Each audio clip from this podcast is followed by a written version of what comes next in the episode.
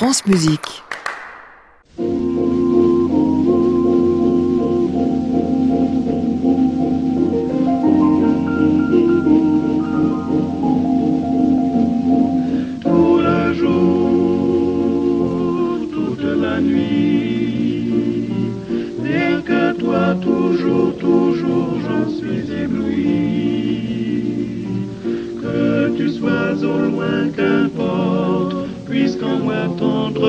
Je t'emporte, oh mon amour, nuit et jour. Bonsoir à tous, bienvenue dans le Classic Club, euh, l'émission que vous écoutez chez vous tous les soirs à 22h, que vous suivez aussi en direct depuis l'hôtel Bedford à Paris, si vous vous déplacez jusqu'au 17 rue de l'Arcade et puis que vous pouvez réécouter jusqu'au bout de la nuit en podcast en passant par francemusique.fr. Nous sommes vendredi, donc Club des critiques avec mes trois potes critiques de ce soir, Michel Parouti d'Opéra Magazine, euh, Richard Marté d'Opéra Magazine lui aussi et Christian Merlin euh, du Figaro et je devrais dire aussi de France Musique bien évidemment, j'oublie de citer à chaque fois mais, hein, mais ça pas d'opéra magazine en revanche. J'ai dit quoi Et je le regrette. Non, non, mais parce qu'ils sont, Ah, ils sont mais deux. c'est- un à message être- à Richard pour qu'il vous, c'est ça, j'ai Pas bien compris. Ah, il est le bienvenu. Bon, vous réglerez ça après peut-être. hein. Absolument. Au programme ce soir, on va plein de choses. Une Joconde qu'ils ont vue, une ville morte, un Sondheim aussi, euh, qui était tout à fait inattendu. On expliquera ça tout à l'heure. Et puis surtout, c'est le grand spectacle de la semaine. Les Troyens de Berlioz à l'Opéra Bastille. Bienvenue à tous dans le Club des critiques.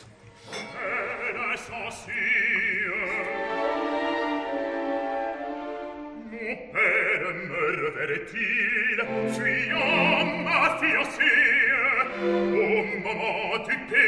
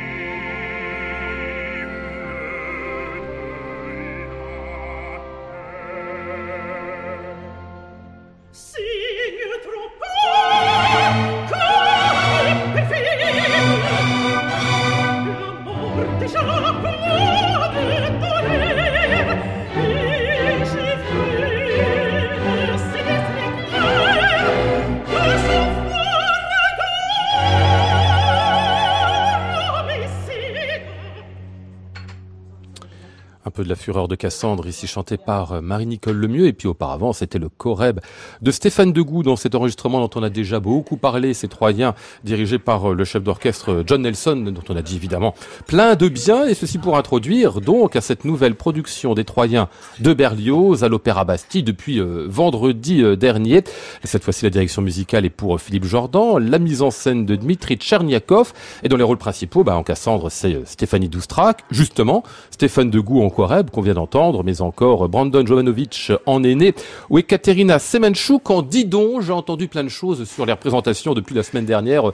Christian Merlin, entre autres que la mise en scène de Dmitri Tcherniakov était accueillie à chaque fois, enfin accueillie, est-ce que c'est bon terme, avec une bronca formidable. Alors, à chaque fois, je ne sais pas, mais lundi soir où j'y étais, oui. en effet, c'était même très chaud et j'ai trouvé ça presque rafraîchissant parce que ça m'a ramené aux années mortiers où ah euh, c'était la révolution euh, à, à, chaque première. Alors là, c'était pas une première, c'était la deuxième.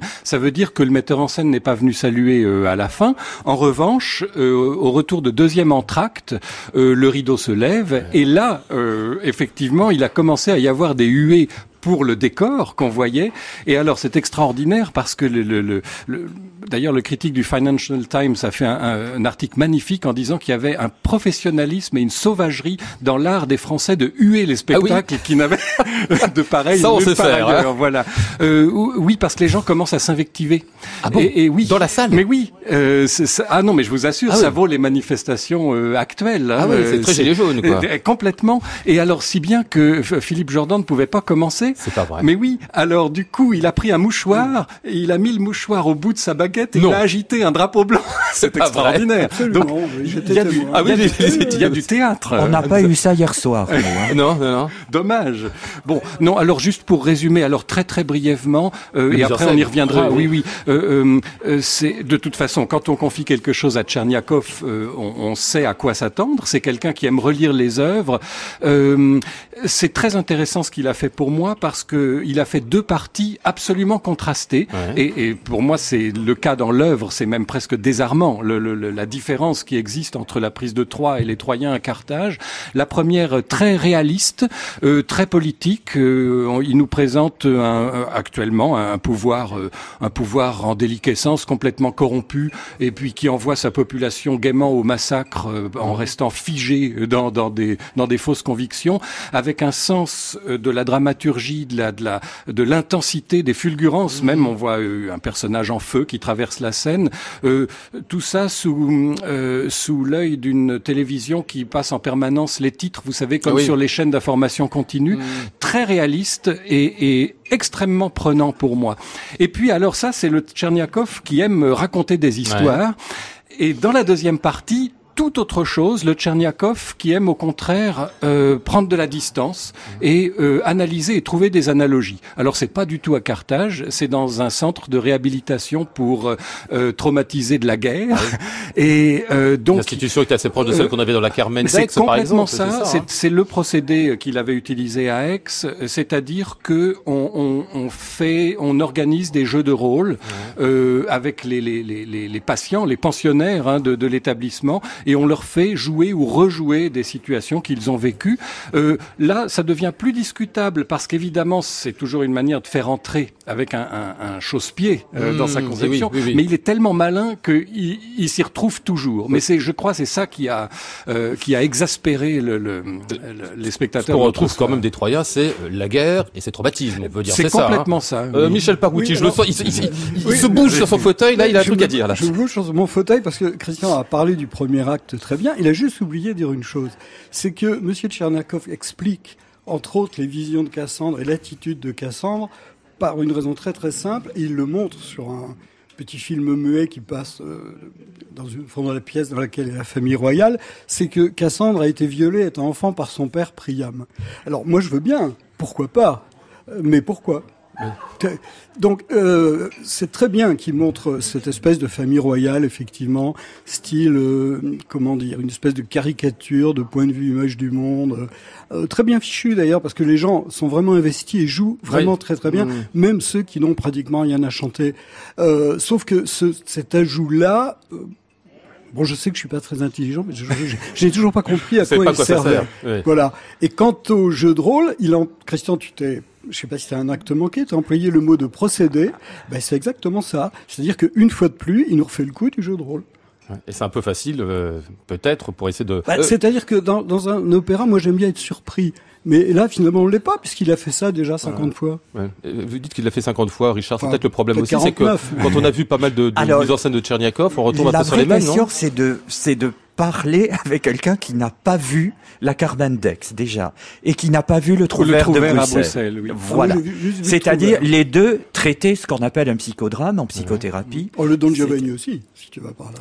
Moins, différemment. Différemment. Là, on est vraiment dans l'institution. Là, c'est vraiment le, dans l'institution, c'est le psychodrame qu'on fait dans, dans les institutions de psychothérapie, avec les malades qui jouent leur propre scénario, qui se distribuent les rôles, ou un malade distribue le rôle. Là, en l'occurrence, c'est Didon c'est la malade qui se prend pour la reine de Carthage. Euh, voilà. Et donc, c'est. Euh, ben oui, c'est ça. C'est la directrice de. Ah, vous êtes, vous êtes pas d'accord sur le... Ah, moi, j'ai pas vu la directrice. C'est pas clair. demander si c'est pas la directrice de Oui, oui. Ah non, pour moi, c'est ah, une malade. Pas clair. Aussi, euh, oui, je me suis posé la question. Ah bon en moi, tout cas, euh, elle est en jaune, comme était euh, l'épouse de, de, d'aîné. Moi, j'ai vu, je l'ai vu comme une malade. Je l'ai vu comme comme une malade. Donc, et après, chacun brandit des panneaux en le rôle qu'il joue ou, ou le sentiment qu'il veut exprimer. Mmh. Ça dure trois actes. C'est assez redoutable parce que c'est extrêmement répétitif. Mmh. C'est-à-dire une fois qu'on l'a vu, on a compris. C'est-à-dire le cher Tyrien déjà, on a compris. La reine avec sa couronne en papier, la C'est le danger d'un procédé. Voilà. Quand il le refait pour la chasse royale et orage, non, ça mm. va. On a vu une fois, on n'a pas mm. besoin de le voir deux fois. Et surtout, ça laisse complètement de côté plein de personnages. C'est-à-dire Narbal et Anna, par exemple, qui sont les thérapeutes mm. de l'opération de psychodrame, ben, ils sont de part et d'autre d'une table de ping-pong à ah jouer pendant, ah oui. Ah non, pendant euh, de quel malheur euh, menaces-tu Carthage Et franchement, ça n'a aucun intérêt. C'est un vide dramaturgique complet. Ah, là, je suis pas tout à fait d'accord. Moi non plus. Je trouve ça extrêmement dangereux parce que ça banalise complètement les choses. Et ça banalise, et ça rend les personnages inexistants. Ah non, je suis pas d'accord parce que Narbal et Anna, au contraire, j'ai trouvé extrêmement crédible leur position parce que, en plus, c'est là qu'il est malin parce que si on regarde les surtitres, euh, deux fois sur trois, ça colle. Et quand ils discutent entre eux, effectivement, ils disent depuis trop longtemps, elle ignore nos soins. Euh, et, et c'est tout à fait ce qu'on voit en fait, les, les soins pris au sens propre. Euh, et je trouve que d'en faire précisément les, les, les soigneurs, euh, eux qui passent leur vie finalement obsédés par le bien-être de leur reine, etc. Euh, euh, J'ai trouvé que c'était crédible. Non, Christian, c'est pas ça qui me gêne, c'est qu'il joue au ping-pong pendant 8 minutes. il joue pas très bien en plus. C'est ça qui bah, me avec des balles en mousse pour que ça fasse pas de Ah oui, il joue au ping-pong pendant 8 minutes, Narbal et Anna, pendant que Narbal chante une musique absolument sublime, il ne se passe rien, hmm. rien du tout. On va revenir sur cette mise en scène qui visiblement vous a inspiré. Hein. Euh, Stéphanie Doustrac, qu'on va l'écouter en Berlioz, il se trouve que son prochain disque, qui paraîtra dans quelques semaines, euh, lui est consacré. Alors la voilà.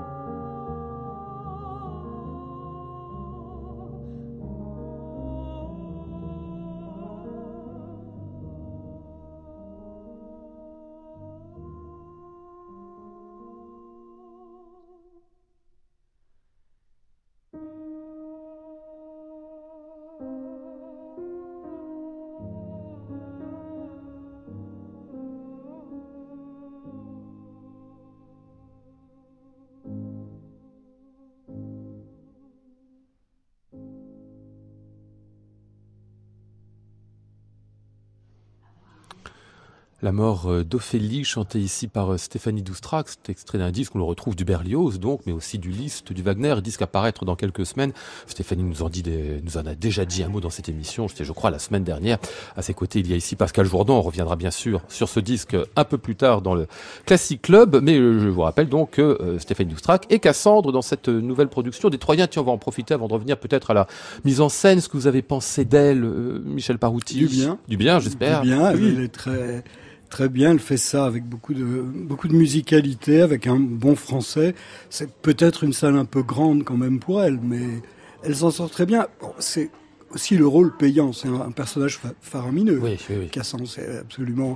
Et elle arrive à donner cette espèce de dimension de, de force tragique et de, de puissance.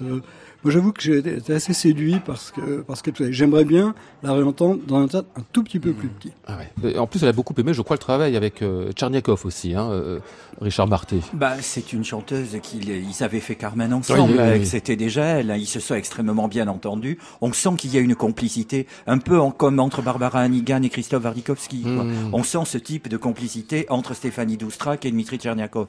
Donc, il obtient ce qu'il veut d'elle. Elle est absolument fascinante scéniquement, vocalement elle chante vraiment très très bien, avec un excellent français. Simplement, le décor de la première partie est divisé en deux. À gauche, vous avez la ville avec ses immenses immeubles ce beaucoup, ce qu'il en reste, ce qu'il en reste et beaucoup de vide, et à droite le salon mhm. très fermé quand elle chante dans le salon très fermé de la famille royale, là, ça va parce qu'elle a une caisse de résonance. Quand elle se retrouve dans la ville avec un gros vide au-dessus, hmm. c'est déjà beaucoup moins évident. Ça passe. Je voudrais savoir ce qu'on entend au deuxième balcon quand mhm. même. Mais moi, là où j'étais, ça passait. Simplement, même là où j'étais, je me disais quand même, elle aurait été beaucoup mieux, ne serait-ce qu'à Garnier. Ah, c'est sûr. Euh, Christian. Oh, tout pareil. Grande actrice, grande chanteuse, et effectivement, pas un volume inépuisable, donc un tout petit peu limité pour la Bastille. Mais ça, le, nombre de fois dans cette émission où on l'a dit, euh, pour euh, les meilleurs chanteurs qui soient, hein, c'est un problème là de, de, de, de, pas de chaussures mais de pied. De pied, c'est ça, par rapport à la chaussure. Euh, je reviens à la mise en scène. J'ai pas compris ce que vous nous racontiez tout à l'heure, euh, Richard Marty, si vous l'avez aimé finalement cette mise en scène de Tcherniakov ou pas? Alors j'ai bien aimé la première partie, malgré effectivement, je suis de l'avis de Michel, le film, euh, le film muet sur Priam pratiquant l'inceste avec sa fille. Ça, j'ai pas compris ce que ça a apporté, et surtout les visions de Cassandre n'ont pas besoin d'explication. très très suggéré. Hein. Ça dure une seconde et demie. Il ah lui ouvre le premier bouton de, de son chemise. Ah, c'est que ça. Ah non, c'est suggéré, mais enfin, bon, on comprend. Suffisamment pour voilà, pour qu'on comprenne, on va dire les choses comme ça. Mais à la limite, ça, c'est anecdotique. C'est un décor très, très impressionnant, celui du premier acte, d'une virtuosité extraordinaire, avec les bouts de la ville, les éléments des ruines de la ville qui bougent sur le plateau. C'est absolument fascinant. Là, ce que Tcherniakov a très bien compris, c'est que les Troyens, c'est un grand opéra hmm. et qu'il faut du grand spectacle. Et le moment où la famille royale au complet avance depuis le tout le fond, le, tout à fait au fond du plateau et remonte vers l'avant de manière hiératique, complètement figée, c'est mmh. absolument extraordinaire. Et il y a un sens de l'espace. Hein. C'est là, mmh. mais parce que, et de la disposition. Profondeur de champ, il y a aussi. Voilà, c'est un super. La première partie est superbe mmh. par delà deux ou trois caprices. La deuxième partie, là, moi, moi là, j'ai pas adoré pour les pour les pour les raisons que j'ai déjà évoquées. Oui, mais c'est quand même très virtuose parce que les gens sont très impliqués. Je pense pas qu'on puisse euh, faire ce genre de spectacle si on n'est pas impliqué complètement dedans. Mais quand on voit le travail qu'il fait sur les chœurs, par exemple, si on les regarde bien, il n'y en a pas un qui fait le même geste. Mm. C'est très détaillé dans le détail, mais d'une façon très très étonnante, mais même aussi au deuxième acte. Je peux ajouter un petit quelque chose sur la, la deuxième partie. Euh, euh c'est volontairement que j'ai employé le terme de procédé parce que quand mhm. j'ai vu le lever de rideau, mon réflexe, moi qui suis pro Tcherniakov, ça a été de me dire oh non, il va pas encore nous faire le coup euh, de la psychothérapie, euh, de, du, du, psychodrame. Euh, J'avais adoré le Trouvert à la Monnaie mhm, mhm. et je n'avais pas aimé la Carmen Dex. Vous vous souvenez Tout le monde était étonné, mais je croyais que vous étiez Tcherniakov. Bah oui, mais pas aveuglément, pas dogmatique. Si j'estime quelque chose moins réussi, euh, j'ai aucun problème à le dire.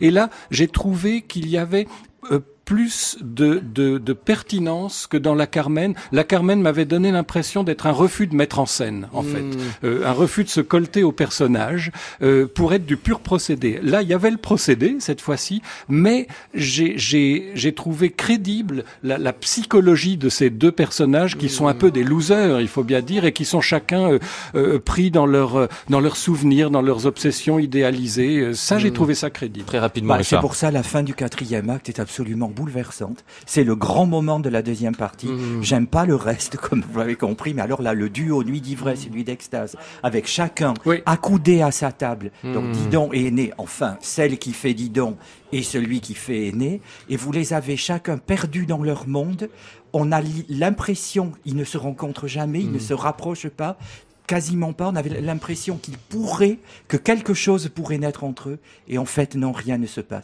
Ça, c'est absolument fascinant pendant dix minutes. je comprends bien, c'est une mise en scène qui vous laisse partager. Enfin, pas, pas, partager. Euh, chacun à l'intérieur de lui-même, hein, c'est ça. Hein. Bon, on la retiendra au moins pour cela. Euh, comme disent deux mots de Brandon Jovanovic, je le cite, parce que c'est lui qui fait le personnage d'aîné, qui est quand même un peu central dans cette œuvre-là, qui la traverse, euh, on va dire. Michel Parouti. Bon, la représentation de lundi, il était très bien, il faisait honnêtement son boulot. Et euh, je crois que tout le monde l'attendait au, tournant, mais que, les gens étaient en général plutôt agréablement surpris par lui. Je me trompe, non?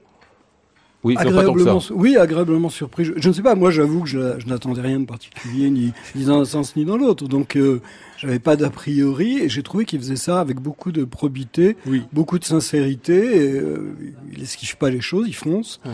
Bon, et c'est un aîné qui est très très crédible, très vraisemblable et relativement humain. Enfin, c'est c'est intéressant ce qu'il fait.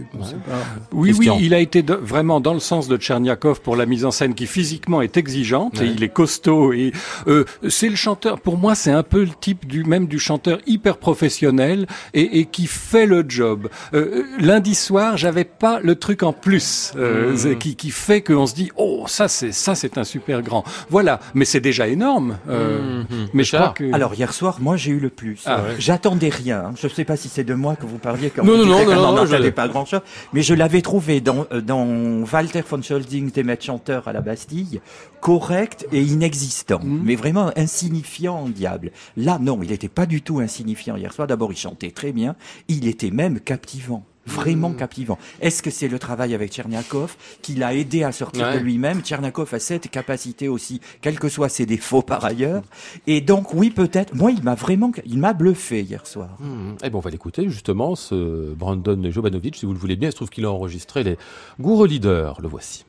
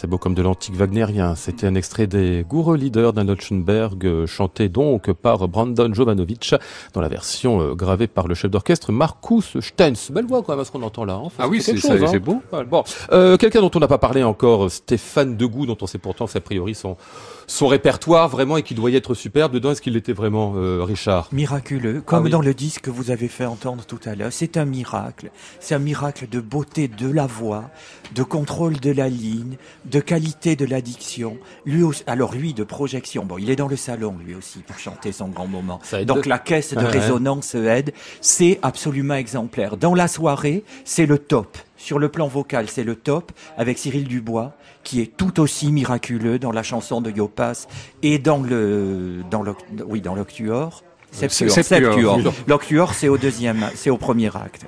Dans le Septuor, pareil, là aussi, miracle de beauté vocale, de qualité de diction, de poésie. Vous savez pas quoi dire. C'est les deux meilleurs de la distribution et de très loin. Vous partagez sur Stéphane ah Degout, bien sûr, Michel Totalement, oui.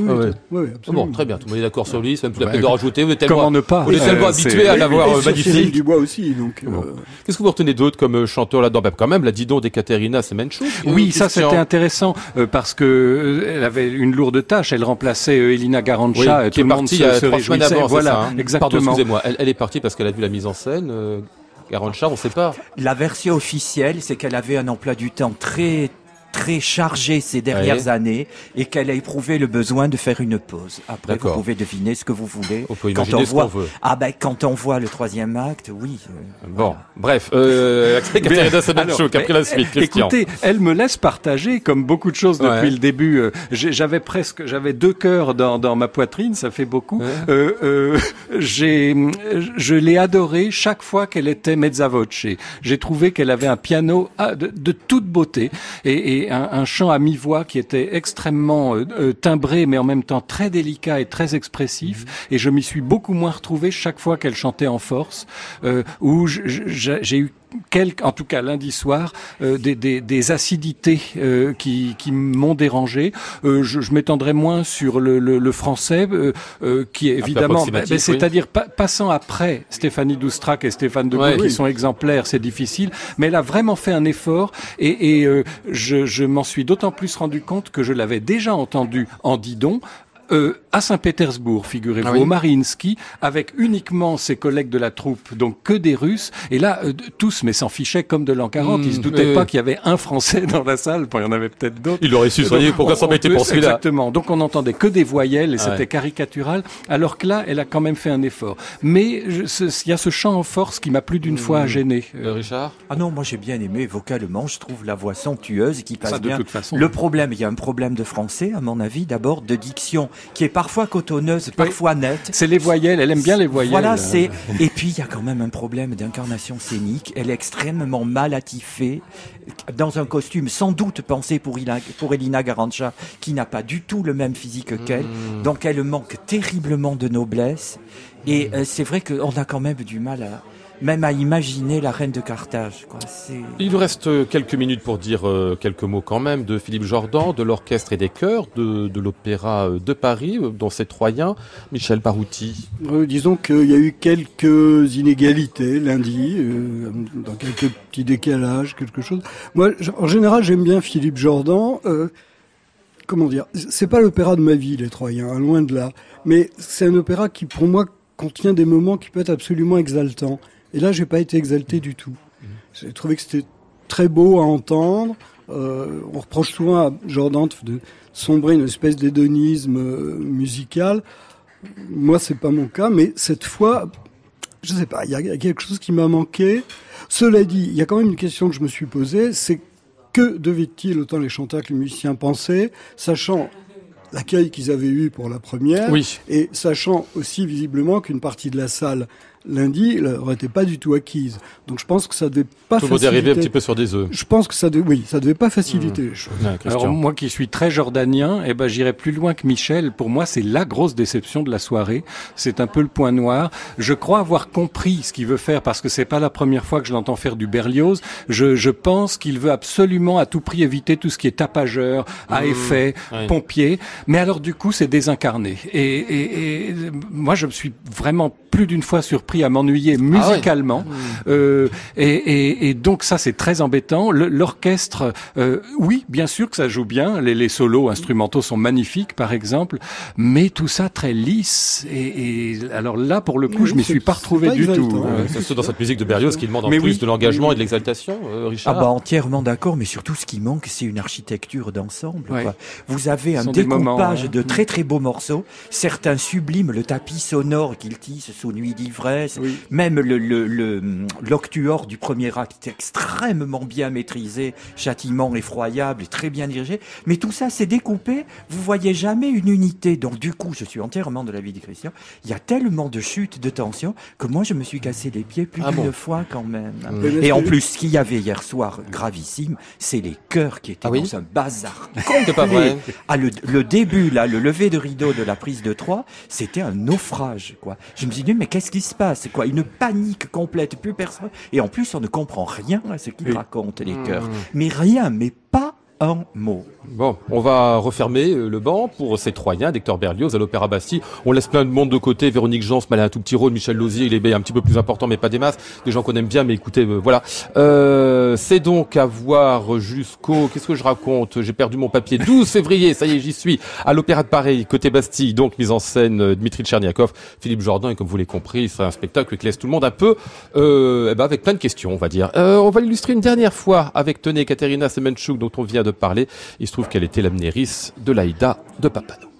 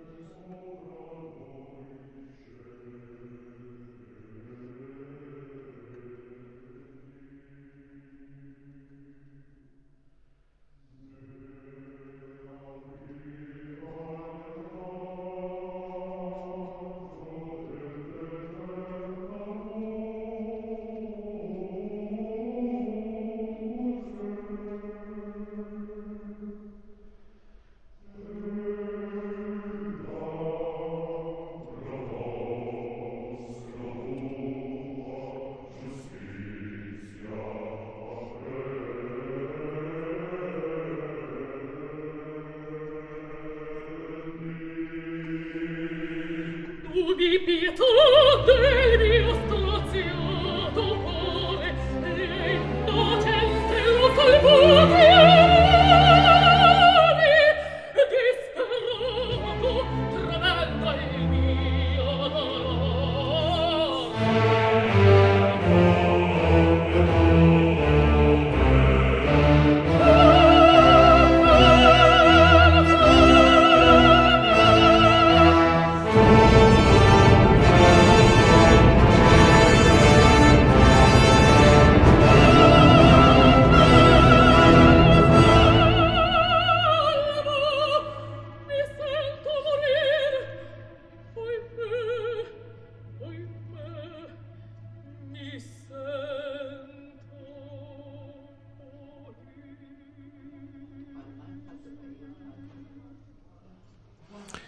Caterina Semenchuk au quatrième acte d'Aïda de Giuseppe Verdi, version Antonio Pappano, la Semenchuk si j'ose dire, qui est didon dans cette nouvelle production des Troyens d'Hector Berlioz à l'Opéra de Paris pour le 350e anniversaire, je ne l'ai pas encore signalé, du grand établissement, enfin de la grande boutique. C'est donc jusqu'au 12 février et euh, diffusion ultérieure, bien sûr, sur France Musique.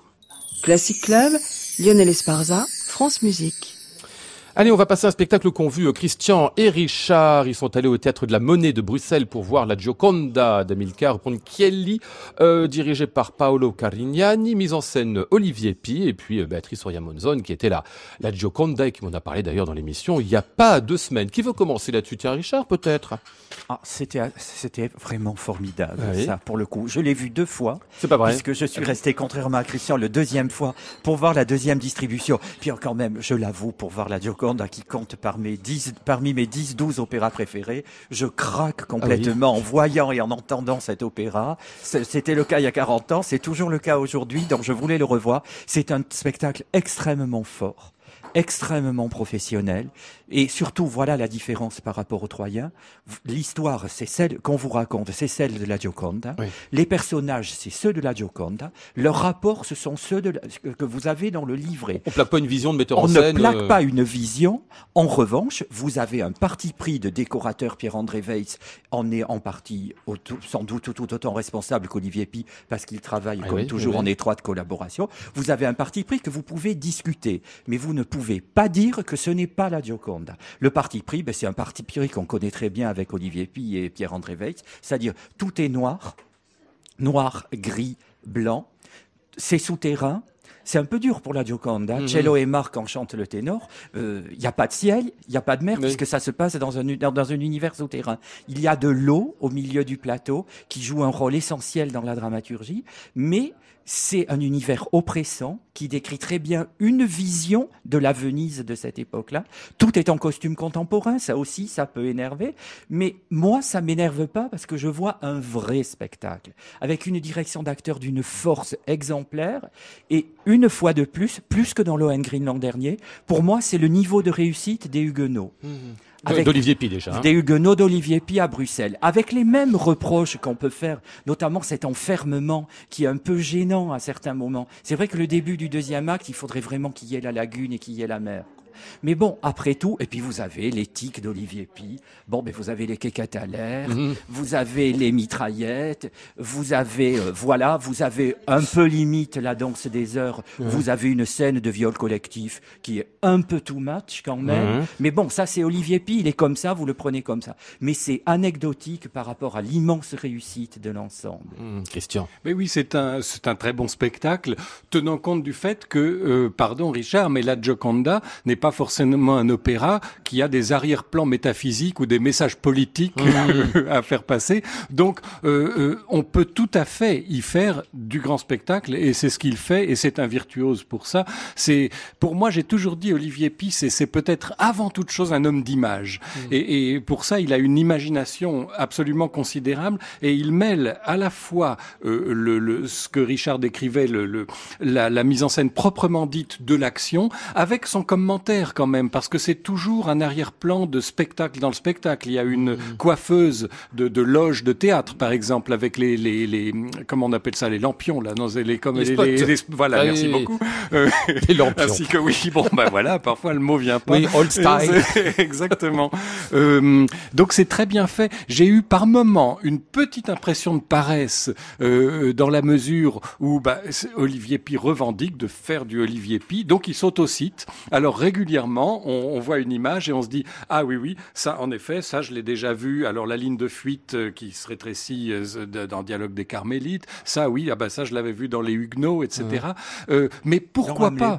beaucoup. Alors en fait, moi, ça me gêne pas. Ça, quand on me dit ah mais tel metteur en scène se répète, je dis mais c'est qu'il a un style tout simplement mm. ben, bien à lui. Donc là, il est extrêmement reconnaissable euh, et euh, tout ça est fluide et surtout avec une dextérité euh, technique qui est euh, décidément et ça c'est Pierre-André Weitz beaucoup, hein, qui est mm. assez renversante parce que les changements de décor se font constamment à vue et de la manière la plus on ne, on ne sent pas les coutures en fait mm. et ça ne ça fait pas de bruit. Parfois ça en fait dans certaines dans certains théâtres. Je me souviens de la Carmen de Lyon où ça faisait un raffut du tonnerre quand ça tournait là.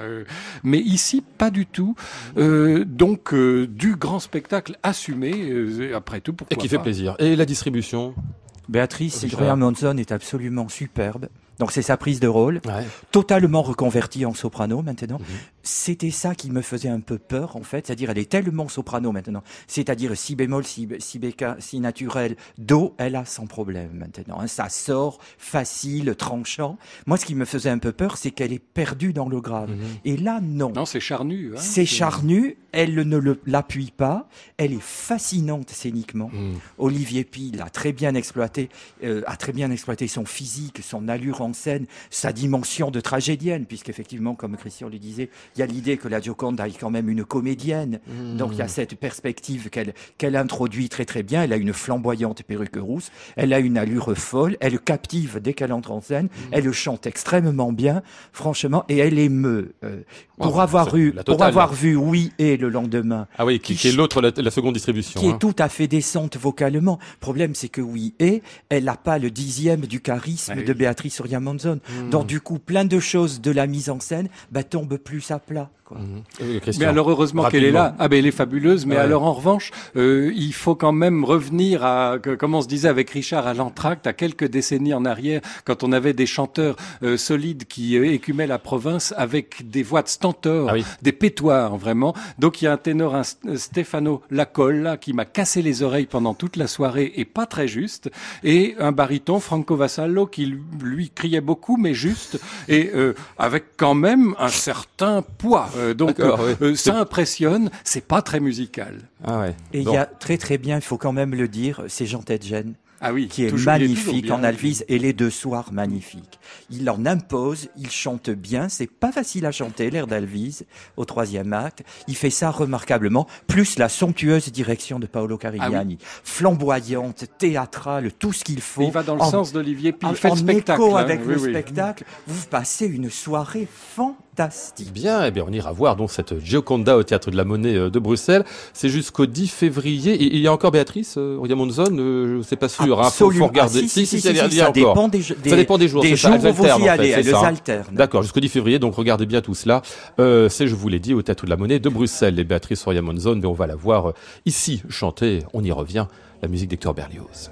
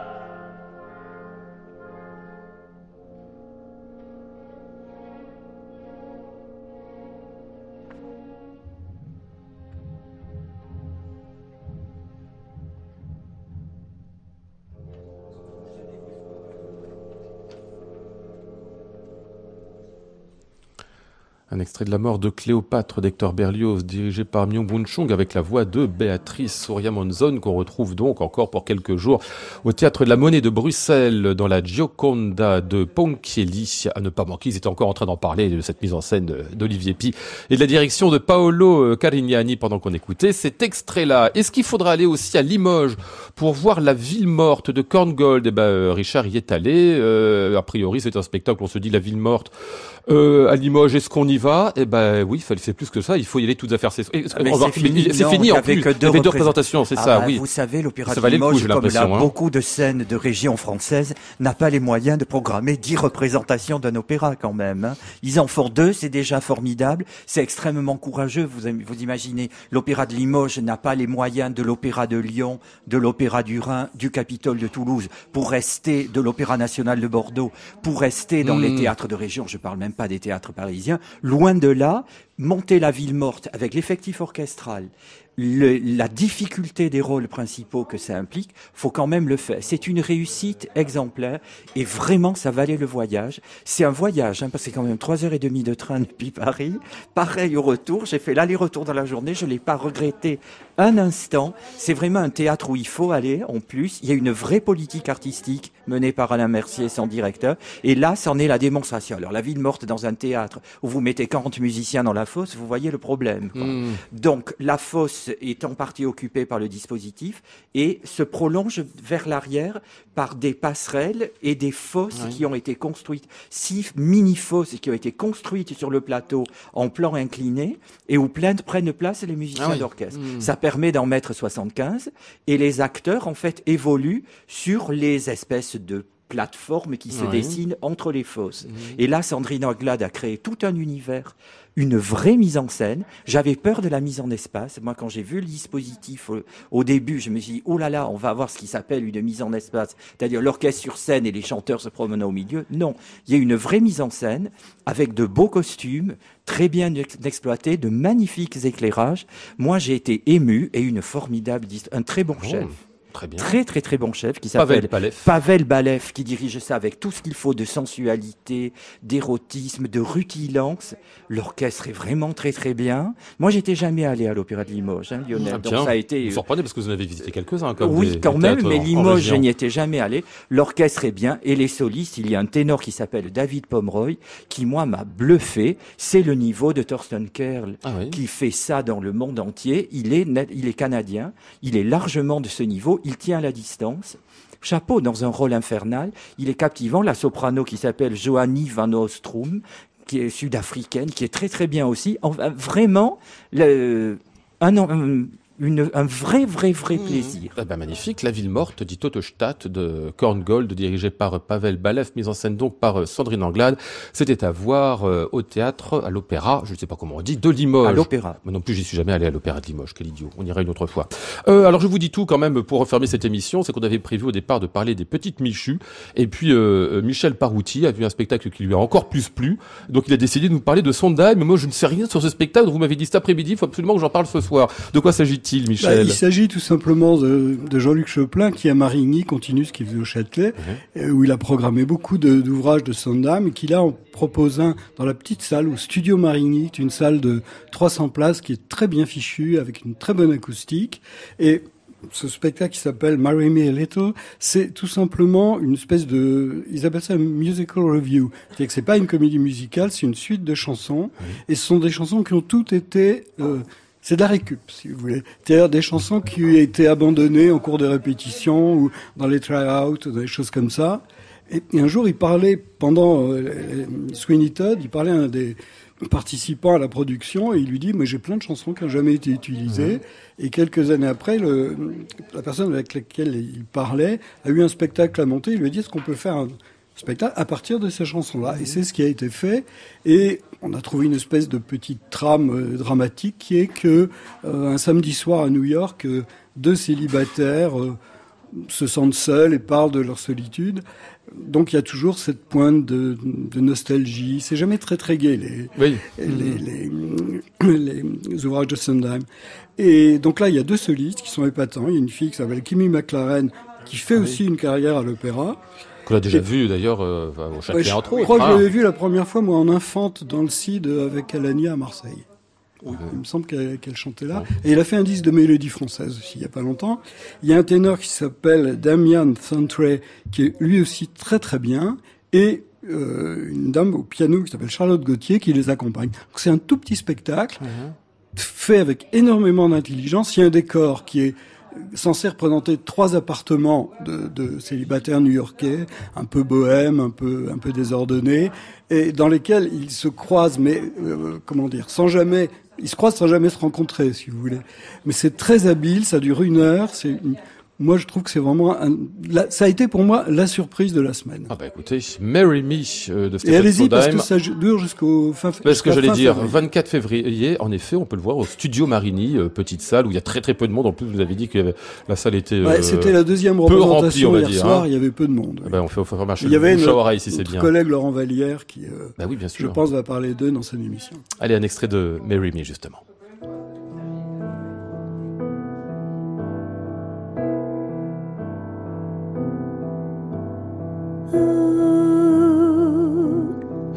Could be blue, knowing there's you somewhere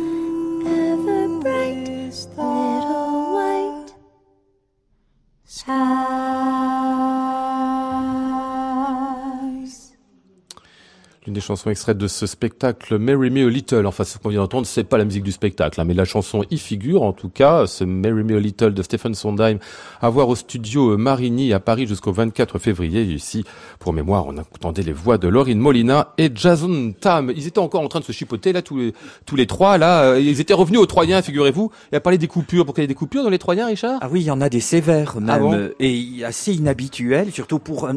Moi, ce qui me gêne, c'est qu'on coupe les Troyens pour une production qui fête les 350 ans de l'Opéra de Paris. Ah Je sais que Berlioz et les Troyens n'ont pas eu de chance à l'Opéra de Paris, mais justement, puisqu'on fait ça, autant le faire complet. Et je vous assure, au dernier acte, quand vous avez la chanson d'Ilas qui s'achève, et tout d'un coup, Aîné qui démarre, inutile regret, mais vous vous dites, attendez, là, il manque tout le duo des Sentinelles, qui est indispensable, et ça, ça on peut pas le faire. Il y a un ballet entier qui disparaît, celui des laboureurs. Enfin, c'est curieux qu'on coupe à ce point. surtout pour ces festivités-là, en effet, vous le dites bien. Il y en avait dans les Huguenots aussi. Donc... Je crois qu'il y en avait plus dans les Troyens que dans les Huguenots. Bon, c'était pour les Troyens et je remercie pour ce soir euh, Michel Parouti, Christian Merlin et Richard Martet.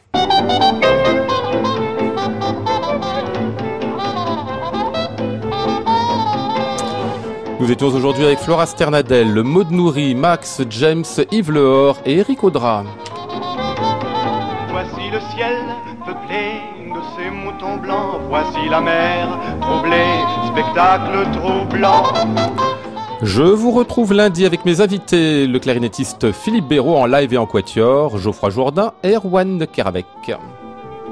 J'entends la ville qui me dit bonsoir et moi sur le quai de la gare, je dis de mon mieux des mots d'adieu.